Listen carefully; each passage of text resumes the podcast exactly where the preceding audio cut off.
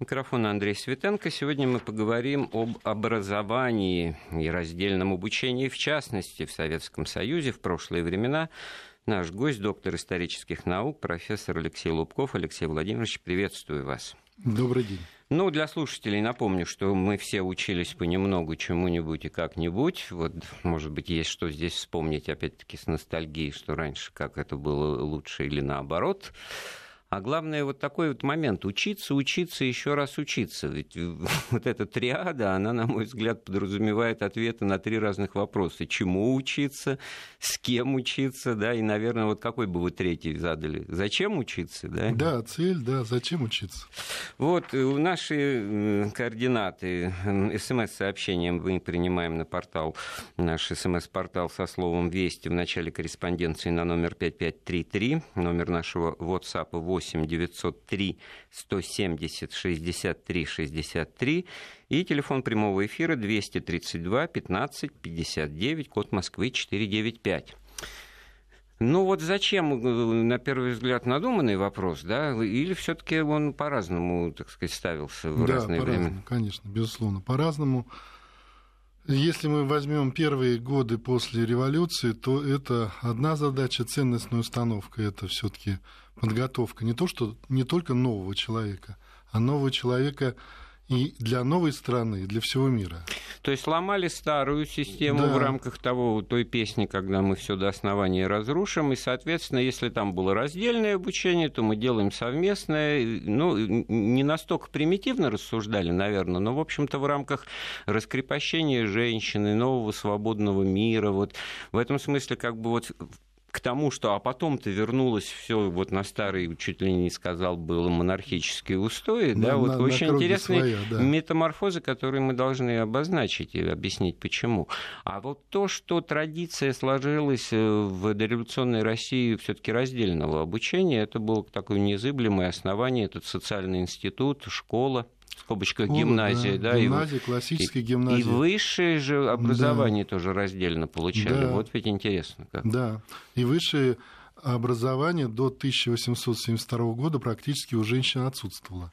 И только вот проект Владимира Ивановича Герье, профессора Московского императорского университета, основателя высших женских курсов, как раз положил начало... История высшего женского образования, университетского, классического. То, из чего потом вырос Московский, да, государственный педагогический институт, теперь университет. Да, да, да. Ну вот о государственных мужах сразу заговорили. Вот они действительно у нас упомянуты вами Герье, он скорее не государственный, а частный такой муж. Да, частный, да? Общественный. Там сама история института этого высших женских курсов очень интересна, потому что начиналось как частное учреждение. С 900-х годов это было уже общественно-частное. Ну, платное, разумеется, да? Да, было платное. Но вот в 900-м году уже роль и городской думы, и правительства уже были субсидии, выделялись уже казенные. А уже потом, фактически, с 18-го года это второй МГУ. Нам уже пишут из Москвы, что у ВИЛ, имеется в виду Владимир Ильич Ленин, да, было учиться коммунизму. Я думаю, что здесь небольшая перепутаница, потому что учиться, еще раз учиться было сказано на съезде комсомола. А вот школа коммунизма — это профсоюзы. Вот учиться коммунизму должны были люди на работе, вступая в профсоюзы. Нет, здесь как раз наши радиослушатели правы. Если цитату правильно воспроизвести, то именно он говорил на этом съезде о том, что учиться коммунизму. Задача Союза молодежи. Это такая... Троцкий здесь померк, потому что я помню, он в тот же момент, так сказать, тоже такой лозунг выдвинул: «Грызть гранит науки». Молодежь должна, он же, в общем-то, к молодежи очень, так сказать, чувствительно был, апеллировал, да, и считал, что там молодежь — это барометр партии, и, в общем-то, какие-то верные в этом смысле посылы давал. Но он все-таки говорил о том, что грызть-то надо гранит науки, да, а не идеологических знаний приобретать, потому что это скорее момент убежденности, момент формирования, значит, каких-то взглядов, которые потом можно, так сказать, с пеной у рта отстаивать и требовать выполнения этого от других. А есть такие скучные самые точные науки, естественные их еще называют, вот, чтобы ими-то овладевать, не овладевать. Значит, смотрите, естественные науки напрашивается, значит, следующее. Да, противоестественные. Или неестественные. Значит, гуманитарные науки. Историю в Советском Союзе начали преподавать в школах только, если не ошибаюсь, с 1934 года. Значит, были... вновь учреждены, вновь они были восстановлены в 1934 году в университете. И вот это к вопросу о том, что не просто истории ничего не учат, а в рамках вот такого кардинального, ну, вселенского разрушения устоев предыдущей жизни, социально-экономических, политических и духовных, просто история выпадает. Зачем это, значит, Екатерина там... Кстати, у Зощенко есть рассказ середины 30-х годов, когда папа проверяет уроки сына, ну, наверное, так сказать, в определенном состоянии, и говорит, что сегодня задали там, а что проходило по истории. Екатерину. Ну и что Екатерина? Екатерина — это продукт, отвечает ученик. Вот он запомнил даже не полностью фразу, что она, как в учебнике, была продукт своей эпохи, да, вот это типичная покровщина, да, так сказать, школа социальной истории, а просто продукт. Ну, потому что, понятное слово, есть хотелось, значит. Андрей, ну вообще как раз вот этот момент нигилизма, он очень был характерен для 20-х годов. И не только там, это прослеживается у Троцкого, у Бухарина, красной нитью, это у Луначарского, это вся линия наркомпроса, да и не только наркомпроса, а, по сути дела, вот все литературные наши объединения, раповцы, напостовцы, там, это что же на уровне анекдота? Зачем нам изучать Пушкина? Он про рабочий класс не писал. Не писал? Да, сбросим Пушкина с парохода современности. Да, да нет, он, говорит, о шахтерах писал во глубине сибирских руд. Или, значит, как-то так буквально и бульварно его, так сказать, трактовать применительно к... Но на более высоком уровне, собственно говоря, это потом происходило, потому что если он певец свободы и борец с царским самодержавием, то уже его все фразы, что «не дай бог мне сменить третьего царя на четвертого», или в вопросах национальной политики такой великодержавной, значит, он стоял на вполне классических консервативных позициях. И это уже, так сказать, в расчет не принималось. И это, кстати говоря, очень показательно. Мы вот эти детальки сейчас называем к тому, чему же и как же учить, да, детей. Ну, и в том числе, как их учить вместе или порознь. Потому что получается, что в раннем дошкольном возрасте дети все-таки общаются друг с другом. И вот первые киндергардены, сады, там, в общем-то, было совместно даже до революции. А вот в школу уже, пожалуйста, мужская гимназия, женская гимназия, воспринималось это все совершенно нормально и органично, да. Это уже как бы в проброс к тому, что потом в поздние 30-е, значит, у нас опять... Но даже это не поздние 30-е, это можно точно сказать, это 43-й год. То есть возвращение к раздельному обучению, это 43-й год. В чем характерно? 43-й год, это же...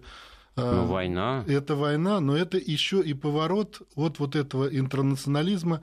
Если мы помним с вами, это распуск Коминтерна, это возвращение к погонам. Ну, возвращение к погонам, впечатляющие моменты, да, формы, да, но под ним стояло определенное содержание, да, содержательное начало, ценностная. Так сказать, возвращение к канонам вот имперской России. Имперской, да.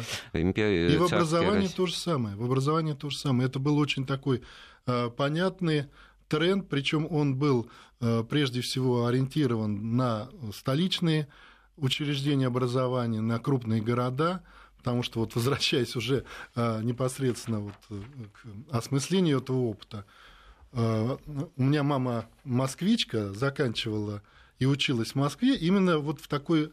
при раздельном обучении в женской школе, а папа под Ленинградом, городок Приозерск, вот у них обычная школа совместная, приблизительно в одни и те же годы учились. То есть в провинции это еще, так сказать, ну, наверное, по каким обстоятельствам, вполне понятным, ну, таким техническим, организационным, финансовым, я думаю, да.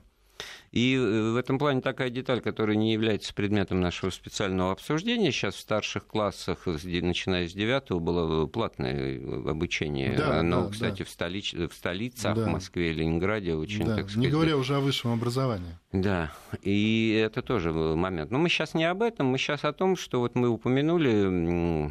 несколько имен, значит, классиков педагогики дореволюционных, ну, добавим к ним, может быть, Каткова, Шанявского, то есть из чего-то все-таки вырастало.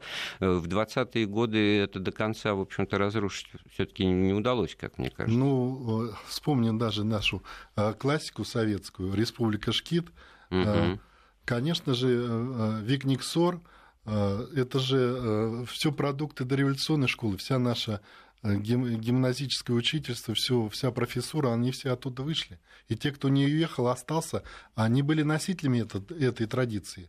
И уже когда наметился этот поворот, они себя могли реализовать, в том числе и в классическом уже каноне. Как бы влезть в шкуру преподавателя 20-х годов, потому что понятно по определению, что человек получил образование до революции, человек имел определенный статус, и достаточно престижный преподаватель гимназии, это было и с точки зрения обеспеченности. Папа Владимира Ильича был попечителем учебного округа провинциального, да? Действительным статским советником. А по чину это был чин действительного статского советника, равный званию генерал-майора в армии. А самое интересное, что это феодальная империя, в которой чины-то не просто существовали, они под собой имели всегда какие-то основания, что положено иметь, какие статусы. И вот этот вот чин 4 по табели о рангах, он давал право на потомственное дворянство. Отсюда вот это вот общеизвестное, что Ленин был дворянином, и Кокушкинов, которые его ссылали, это в общем-то, это было имение. Это совсем даже не ссылка. Собственно, такие детали. Вот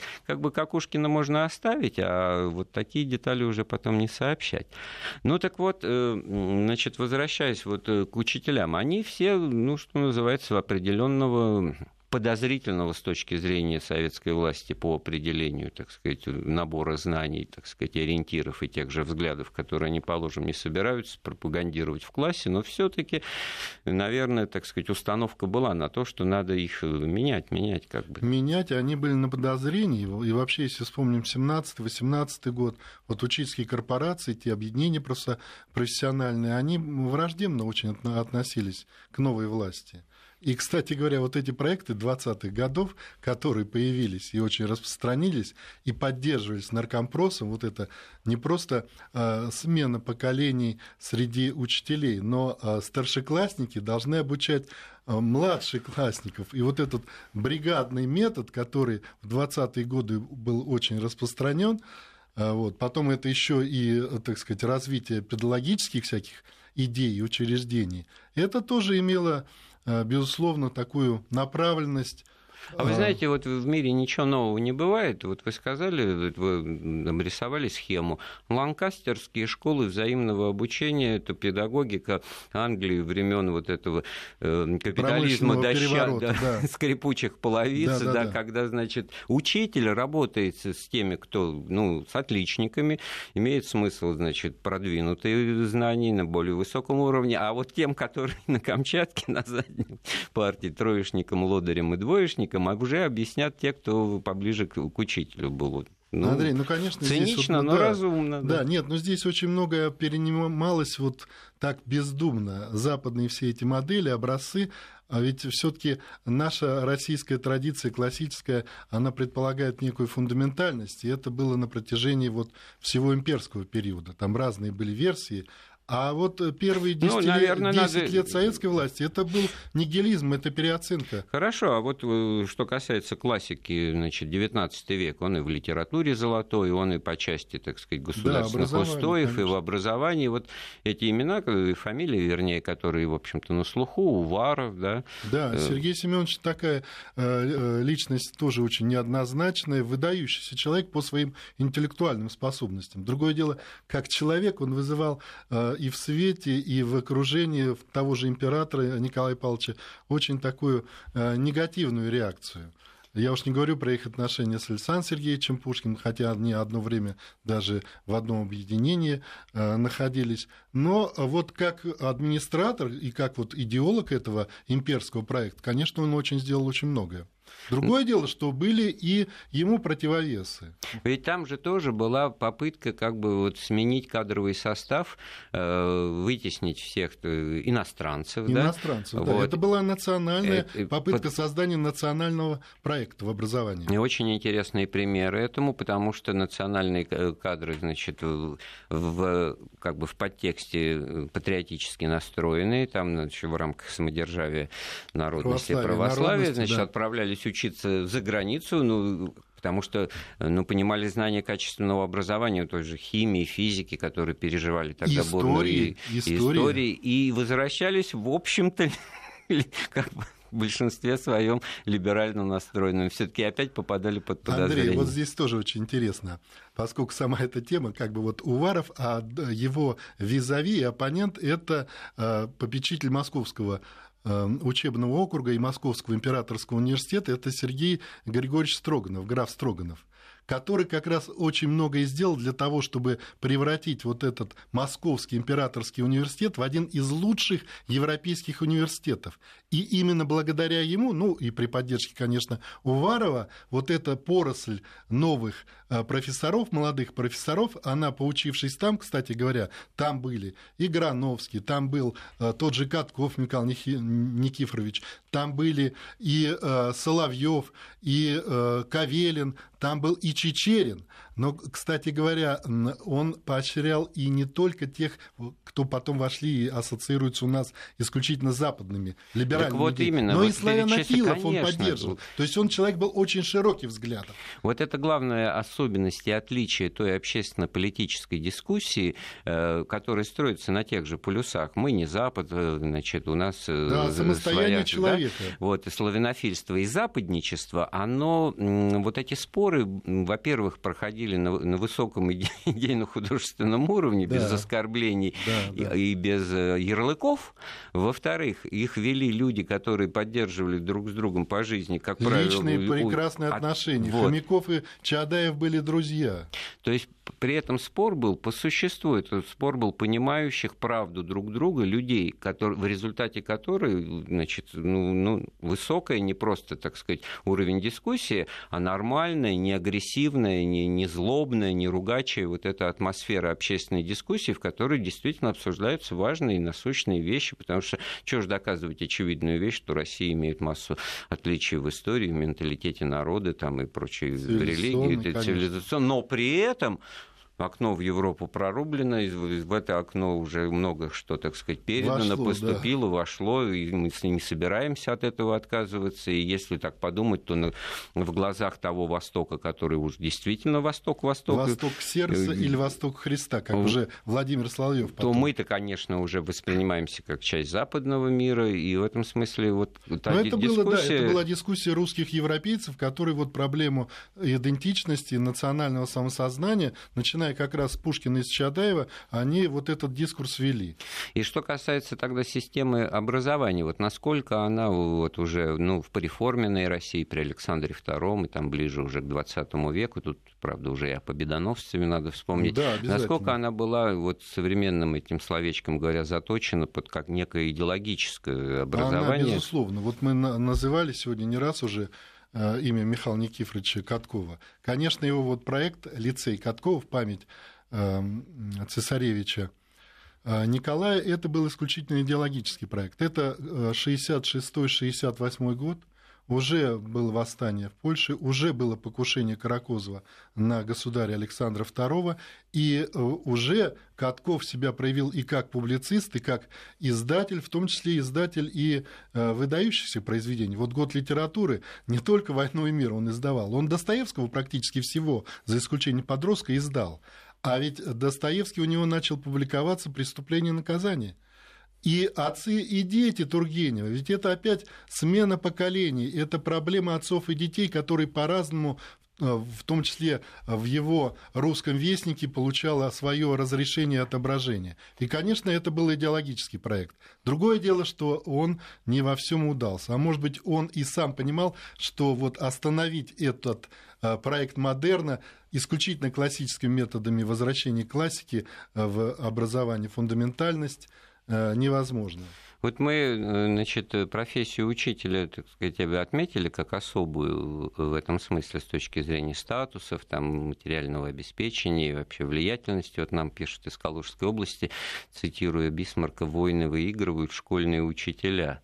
Это правильно. Сказать, это правильно, да. Ну, кстати говоря, тут инвективы к нынешнему министру образования. Ну, об этом лучше не говорить сейчас.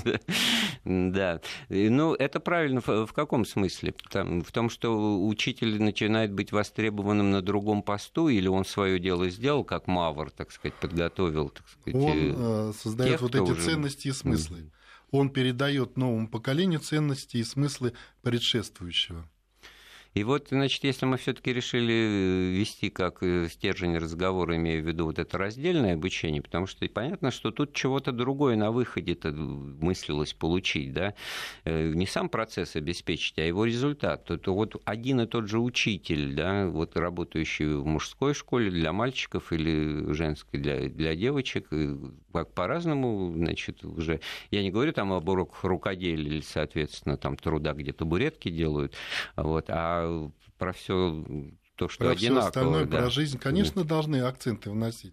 Конечно, то, что мы сейчас называем гендерные аспекты, они, конечно, там имплицитно присутствуют. Такого, может, даже слова не знали. Но понимали, на каком языке, какими методами, какими словами доносить одно и то же.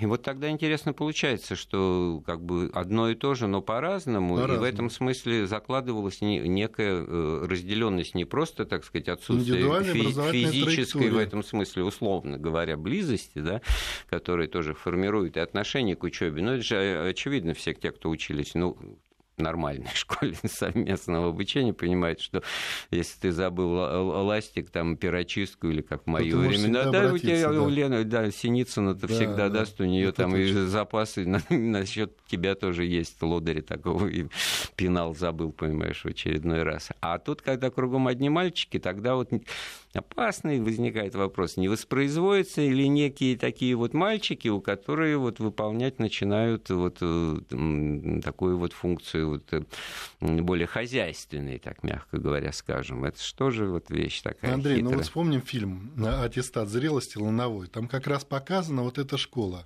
раздельного обучения. Но там главная мысль, идея фильма — это то, что воспроизводят не хозяйственников, а неких карьеристов. И вот как это...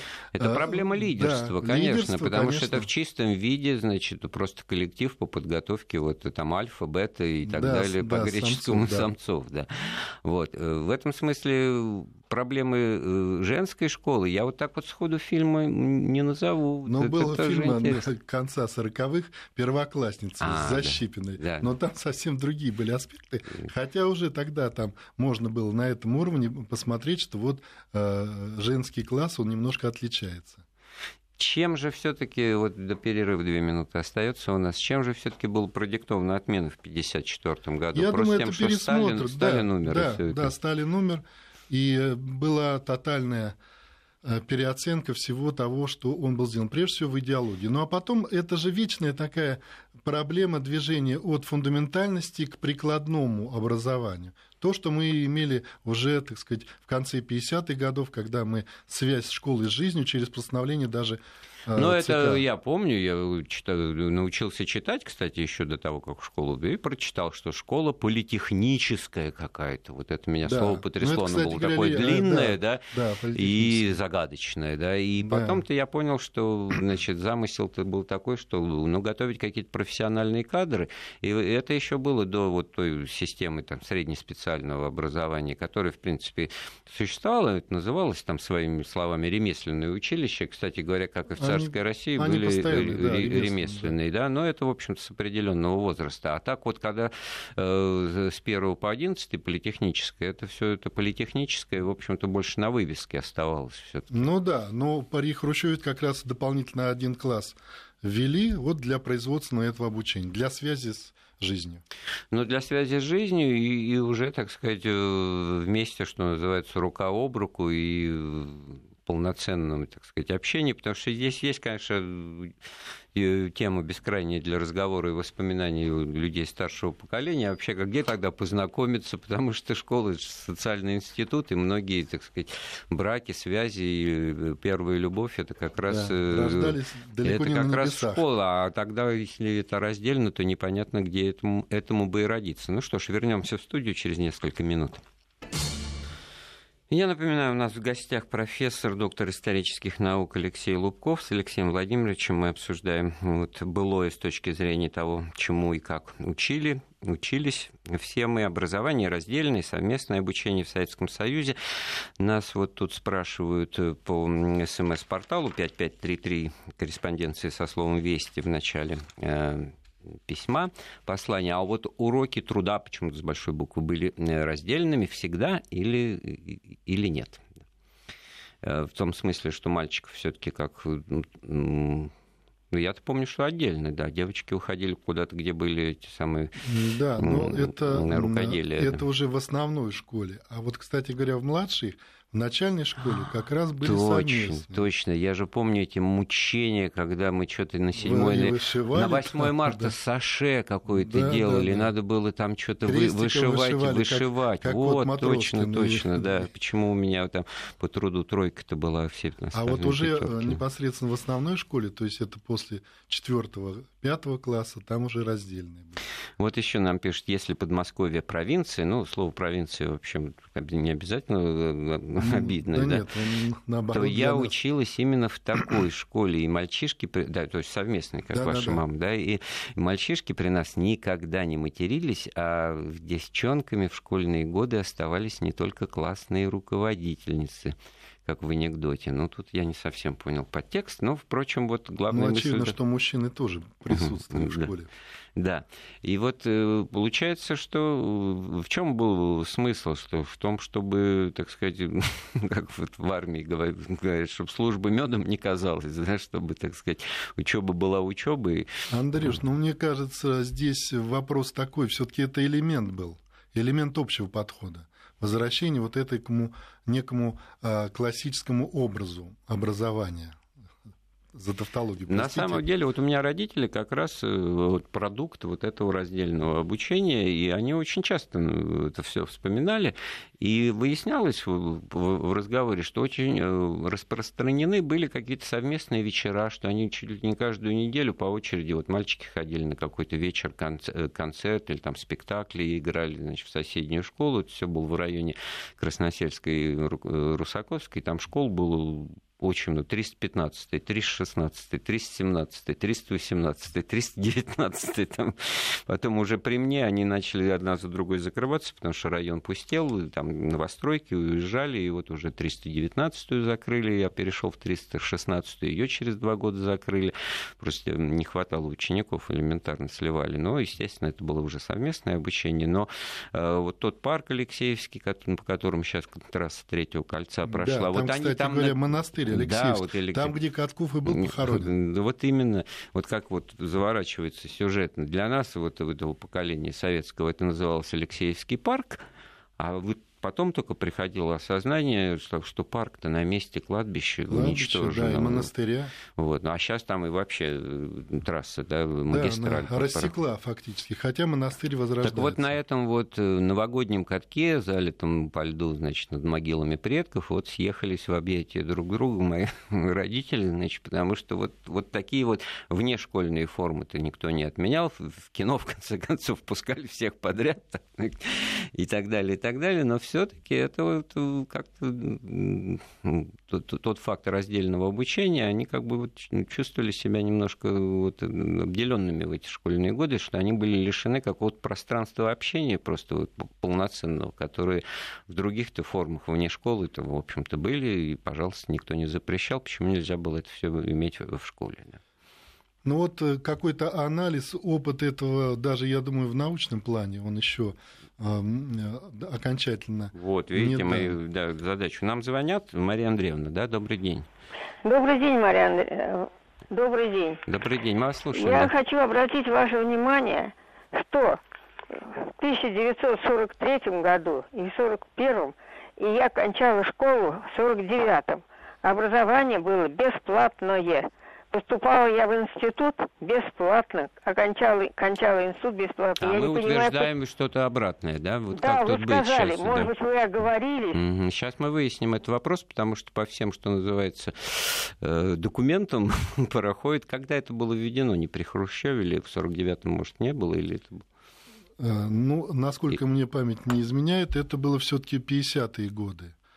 Высшее образование было платное, А что касается платы, деньги были небольшие, да. Потому что сейчас слово «платное» подразумевает так, деньжище огромные тысячи, да, а там что-то за учебный год всего 100 или даже меньше рублей. Причем льготы предусматривались, это не для всех категорий было. Но вот такой момент был, я же делал недавно материал, действительно, там была огромная категория льгот и бесплатная, ну, дети фронтовиков, дети потерявшие родителей, там категория инвалидов, там, в общем-то, на миллионы людей распространялись. Это бесплатная, так сказать, льгота, да, но в принципе, в общем-то, было понятно, что это мы тут, Мария Андреевна, к сожалению, не ошибаемся, да, это, может быть, вам подзабылось как-то, или вы попадали под какие-то льготы, которые, значит, вас не принуждали к платному обучению. Ну, и речь идет о старших классах 9-10. 10-й, там, 11-й. Но отменили это, кстати, в конце 50-х годов уже. Это тоже, в общем-то, достаточно быстро произошло, поэтому в памяти такой вот на круг исторической не отложилось, да, и поэтому не возникает вопроса.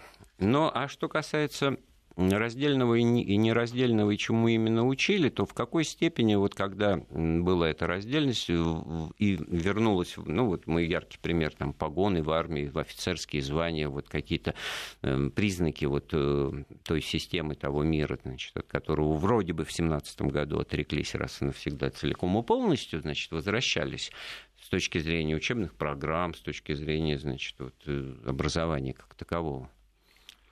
А вот возвращение, оно как раз начинается с 1934 года последовательно, затем 1936 год, это веха, это как раз известные постановления о борьбе с педагогическими извращениями в системе наркомпросах, и вот такой же образ классического образования, он утвердился в средней, основной школе, а затем это уже было, безусловно, присутствовало и в высшем образовании. И очень показательно здесь была история с историей, потому что возвращение гражданской истории – это вопрос вот тот, который сегодня тоже нам не дает покоя, вопрос о едином учебнике истории. Затем это создание краткого курса истории ВКПБ при всех там плюсах, минусах, но он сыграл, безусловно, свою роль вот именно в идеологическом обосновании возвращения вот к державности, тому, что можно назвать имперскостью, переоценки вообще прошлого. Ну да, в том, где дискуссия, да. Это плохо, это показатель слабости, значит, и так далее, и так далее. А был еще очень важный момент, это то, что возвращение к традициям, это отказ от национального нигилизма, потому что на этом национальном нигилизме выиграть войну было невозможно. И здесь уже вся идеологическая машина, начиная от кинематографа, конечно, да. И заканчивая... Александра Невского, да, через Дмитрия Донского, Александр Невский, да. И Эйнштейн, безусловно, здесь. У нас есть звонок, Клавдия Федоровна, добрый день, мы вас слушаем. Добрый день. Так, что вы хотели нам сказать? А я хотела подтвердить, что действительно образование в школе было платным. Я в ту пору училась, причем это было в Казахстане. 9-10 платное образование. И в институте тоже было вот, платное. Все правда. А то некоторые ведь думают, припомнив что-то другое, что мы здесь что-то не так говорим. Да, вот именно так. И это ведь не к тому, чтобы сказать, что это было плохо. Это для страны было вынужденное, потому что обязательным-то было тогда 8-летнее образование. А вот то, что не обязательное старшее, оно имело вот такое продолжение.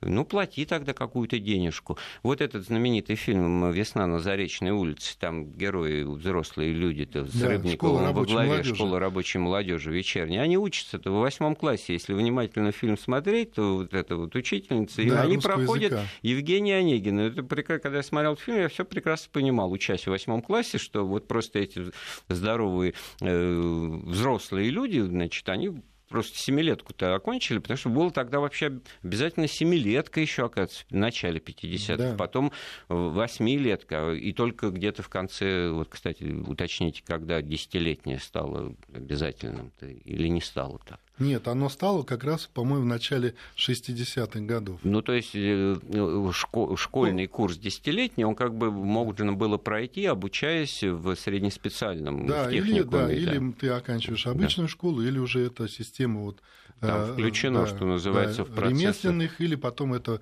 ПТУ. Но здесь есть еще один момент, который мы, безусловно, должны отметить, что вот несмотря на все такие интересные возвращения... классической системе. Это же только вот гендерный аспект, один из аспектов. Было и в содержании образования. И самое главное, все-таки если говорить о качестве, то вот этот период 43-го, ну, условно назовем 57-й. Почему 57-й? Потому что мы в спутник, и это был шок. Мы запустили спутник, и для наших визави партнеров-оппонентов, безусловно, это был шок, потому что сама система образования, которая была создана в бедной послевоенной стране, она оказалась очень качественной. Вот, это был социальный лифт, это был мотив, и понятно было, что учись, и вырвешься. Да. Была еще и содержательная, очень важная компонента, а именно то, что это были вопросы, которые действительно позволяли даже ребятам, заканчивавшим школу где-то в провинции, приехать в Москву, поступить без всякого ЕГЭ и проучиться здесь, потому что качество образования было достаточно высоким, если не сказать просто высоким. И в этом смысле вот ради того, чтобы таланту дать... Система должна работать на то, что талант не просто всегда себя, как принято считать, ничего подобного. Его надо уметь находить, пестовать, выращивать и по этой вот дорожке направлять. Это школы, да, физико-математические, они тоже... Да-да-да, вот вся эта система олимпиад, соревнований, отборы, это все, когда это по-честному, по правилам. Но это еще и в массовом количестве, потому что это не только индивидуальный, но это массовый был такой характер. Да, и в этом смысле это все по-честному. Еще один вопрос, который мы вот после короткого перерыва обсудим. Вот пишут нам из Нижегородской области: а вот нет учителей мужчин, о чем говорить? То есть вот те времена, которые мы вспоминаем, даже те же фильмы, это учитель мужчина — нормальное явление, это даже, в общем-то, как бы, так сказать, доминирующий, вот. А уж не говоря о более ранних временах. Ну, буквально одну фразу по этому поводу. Вот вы киваете, просто слушатели этого не видят, только те, кто нас смотрит в онлайн-трансляции. Ну, советская классика «Доживем до понедельника», да, помним?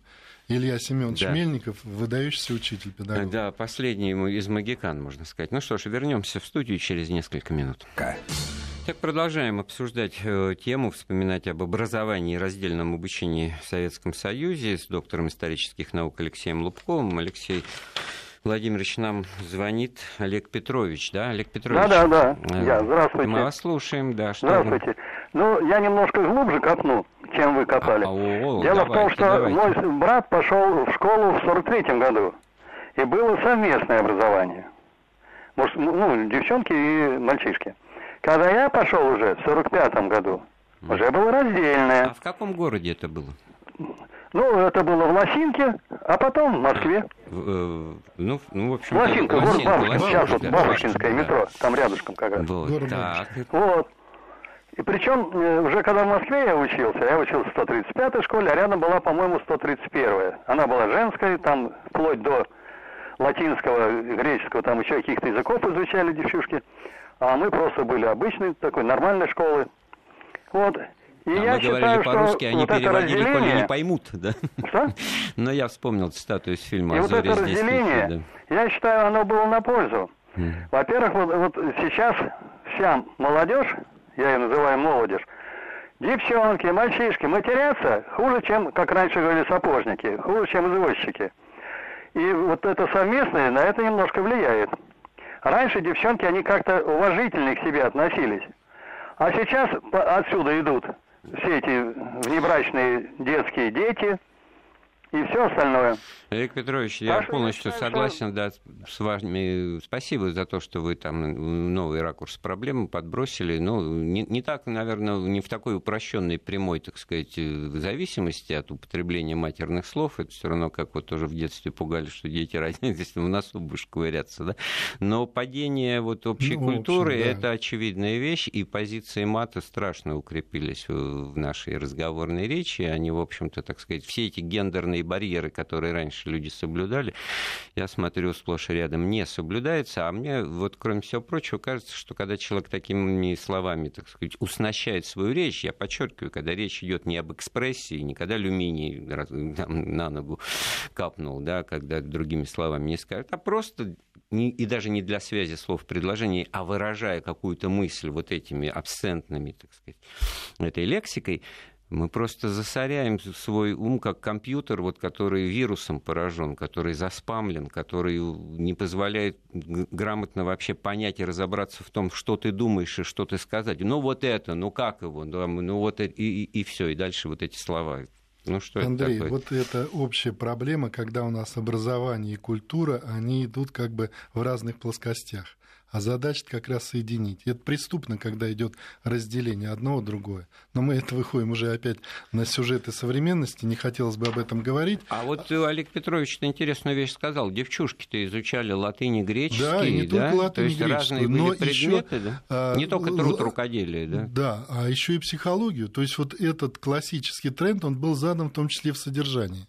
Вот, ну так вот скажу. А мне бы тоже было интересно, вот образовательные услуги сейчас, значит, не модно так говорить, но почему вы, если... Нет, это как раз модно, да? Именно образовательные услуги, не ценности, да, а услуги. Да. Но в гимназии, которые в Москве, в других городах много, есть попытки вернуть вот эти предметы. Хотя реально даже на эстфаках у нас, увы, к сожалению, разрушается фундаментальность, и у нас нет ни латыни сейчас, ни древнегреческого, ну, про новогреческий тем более.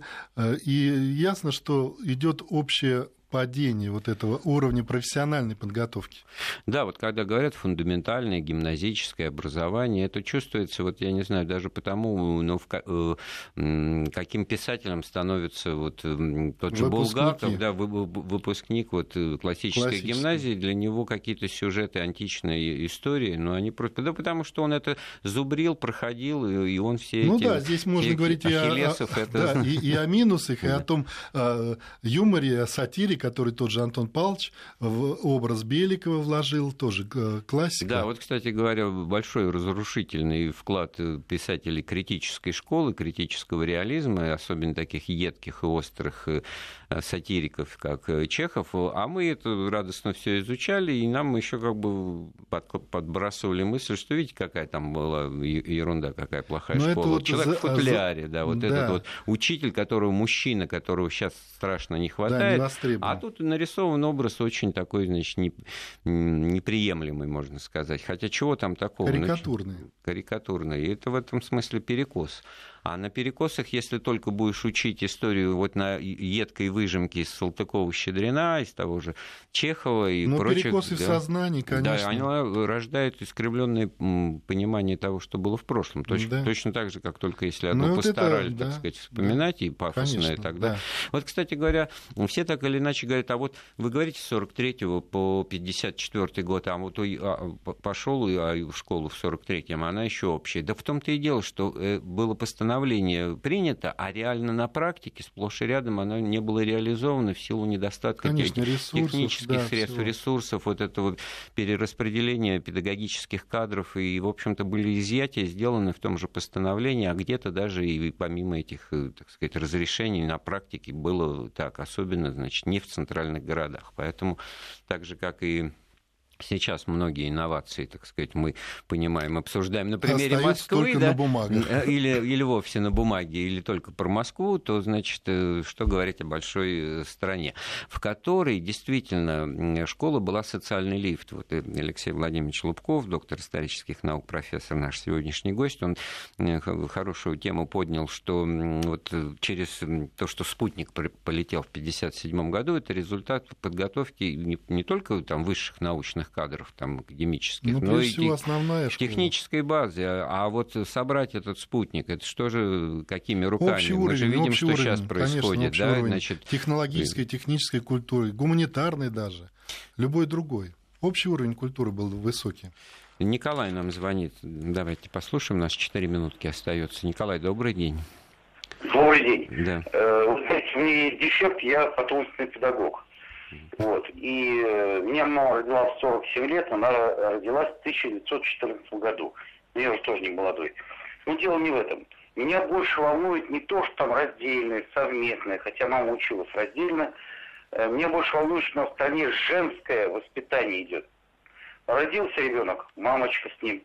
Пошел в школу, вернее, в детский сад, женщина. Пошел в первый класс, женщина, классный руководитель. И так вот выходит человек из школы, а мужчин-то не видела, особенно что учитывая, что у нас сейчас ну, новая семейная... Отца отваживают от воспитания ребенка. Это я вам ответственно заявляю, как отец двухлетней дочери. Активность надо проявлять. И отцам, и дедам. Ну, а что папа? Вот, кстати говоря, в моем лице. Вот как раз я такой папа, как выясняется, и таких, в общем-то, много, которые все разрешают. Поэтому ребенок тянется к папе, который даст то, что есть нельзя, и оденет не так, и гулять не пойдем, когда не надо. Поэтому мамки, няньки, знаете, вот это еще можно поспорить.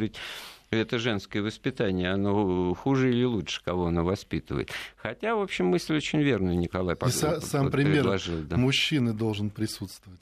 Потому что вот как учитель в школе, действительно, если это мужчина, это многое меняет. Ну, как бы, так сказать, особенно восприятие мальчиков, да. Я уж не сформулирую точно, что именно и как, не то, что там доверие, знание и прочее, но...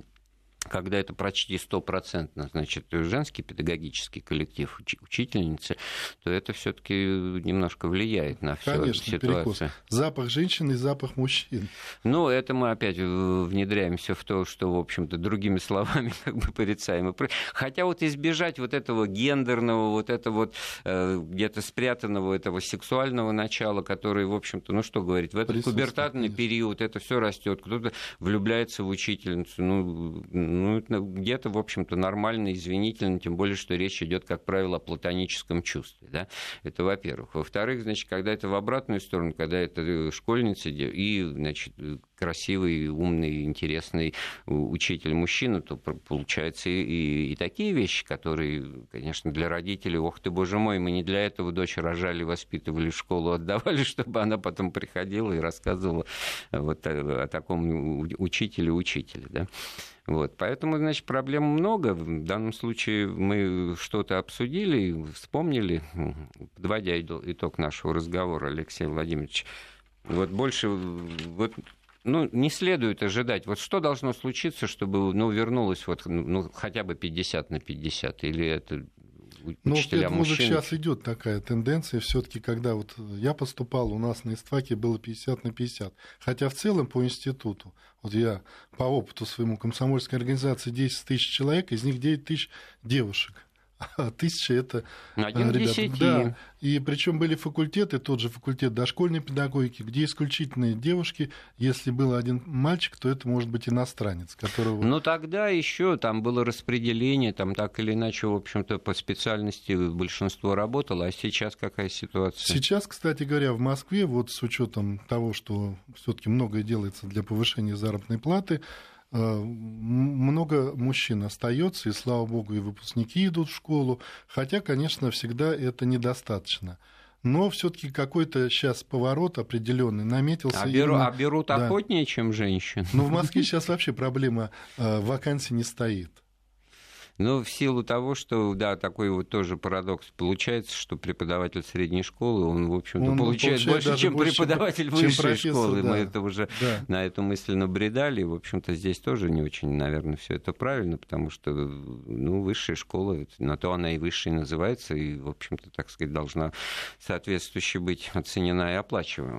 Ну что ж, подошел к концу эфир «Былого и нравов». У нас в гостях был Алексей Лубков. Эфир подготовил Андрей Святенко. Слушайте «Вести». Стефан.